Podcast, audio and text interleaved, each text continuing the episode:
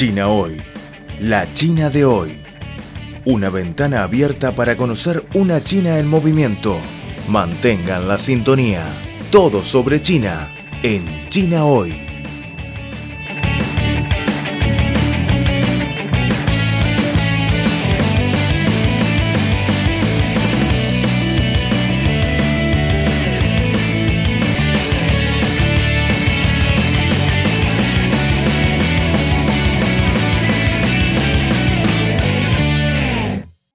El día 5 se inauguró en Shanghai la primera exposición internacional de importaciones de China. Esta es la primera exposición a nivel mundial cuyo tema es la importación. El presidente chino Xi Jinping anunció la apertura de la exposición internacional de importaciones de China que se celebra del día 5 al 10 de noviembre. Un total de 172 países, regiones y organizaciones internacionales de los 5 continentes muestran sus logros de desarrollo y su imagen internacional en la exposición. Más de 3.600 compañías de diferentes países mantienen discusiones y buscan un desarrollo común con compradores de China y de ultramar. Martin Hacthoun Alvaro, editor en jefe de la Prensa Latina de Cuba, asistió a la ceremonia. A continuación, él nos comparte sus impresiones sobre dicho evento. Usted participó en la ceremonia de inauguración de la Exposición Internacional de Importaciones de China. Escuchó del discurso pronunciado por el presidente chino Xi Jinping. En su opinión, ¿cuál es la esencia de este discurso? Bueno, la esencia es sencilla. Simplemente es un llamado a toda la comunidad internacional que abran las puertas de sus mercados, que se establezca un comercio libre, abierto, balanceado y con equidad y que resulte en el beneficio mutuo de todos los participantes del comercio que se haga.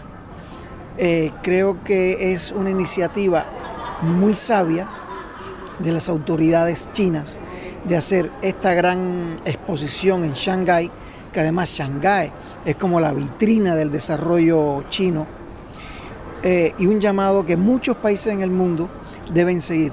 O sea, es una exposición que tiene lugar en momentos en que empiezan a surgir manifestaciones de proteccionismo, de restricciones comerciales.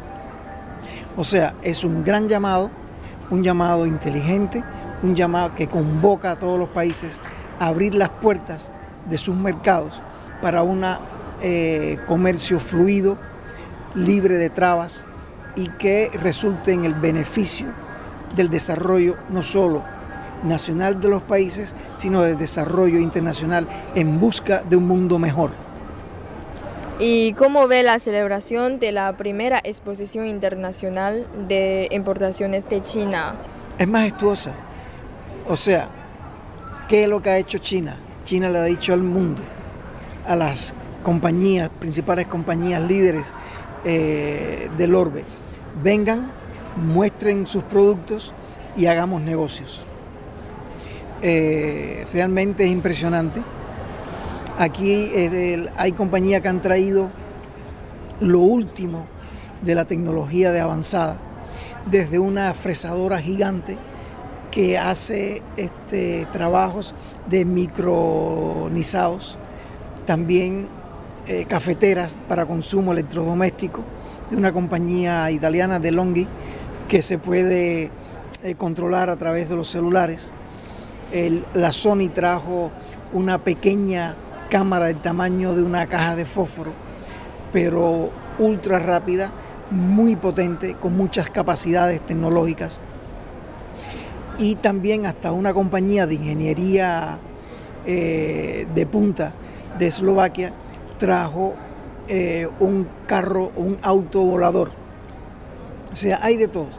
Pero también algo muy positivo del gobierno chino, de las autoridades, fue ayudar, contribuir a que países pobres pudieran estar presentes también y pudieran mostrar sus productos como parte de una política de cooperación sur-sur, que es muy importante, que sirve al desarrollo de esos países.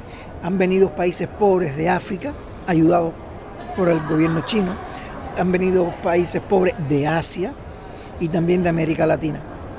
Todos a mostrar sus productos, ya sean productos agrícolas, sean productos del mar, sean productos artesanales, pero China le está brindando la oportunidad de que puedan mostrar lo que producen y esto resulte en beneficio de esos países para que puedan ir mejorando su economía. Y a su juicio, ¿cómo puede Cuba aprovechar la apertura más profunda de China iniciada desde esta exposición? A ver, China lanzó al mundo una iniciativa que es la de la Franja y la Ruta, que es una iniciativa realmente a escala mundial muy ambiciosa, que básicamente se centra en este momento hacia Europa, donde ya se construyó una línea férrea, en Asia y los países del norte de África. Ahora, ¿cómo Cuba puede insertarse en esa iniciativa de la Franja y la Ruta? Cuba geográficamente está en un punto que puede, se llama la llave del Golfo, o sea, de ahí el comercio puede ir tanto hacia América del Norte como hacia América Central o hacia todo el Caribe. O sea, Cuba se puede convertir en la franja, en la iniciativa de Franja y la Ruta, como en el hub chino que puedan pasar el comercio y la mercadería china hacia los países de la región del Caribe. Esa es una posibilidad que Cuba le puede brindar a China para llevar la Franja y la Ruta mucho más allá de Asia, Europa o el norte de África.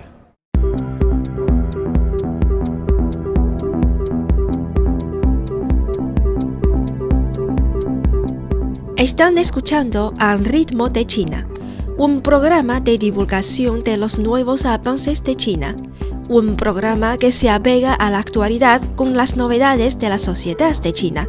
También es un tiempo de radio dedicado a los análisis de las noticias, toda la actualidad bajo la óptica china.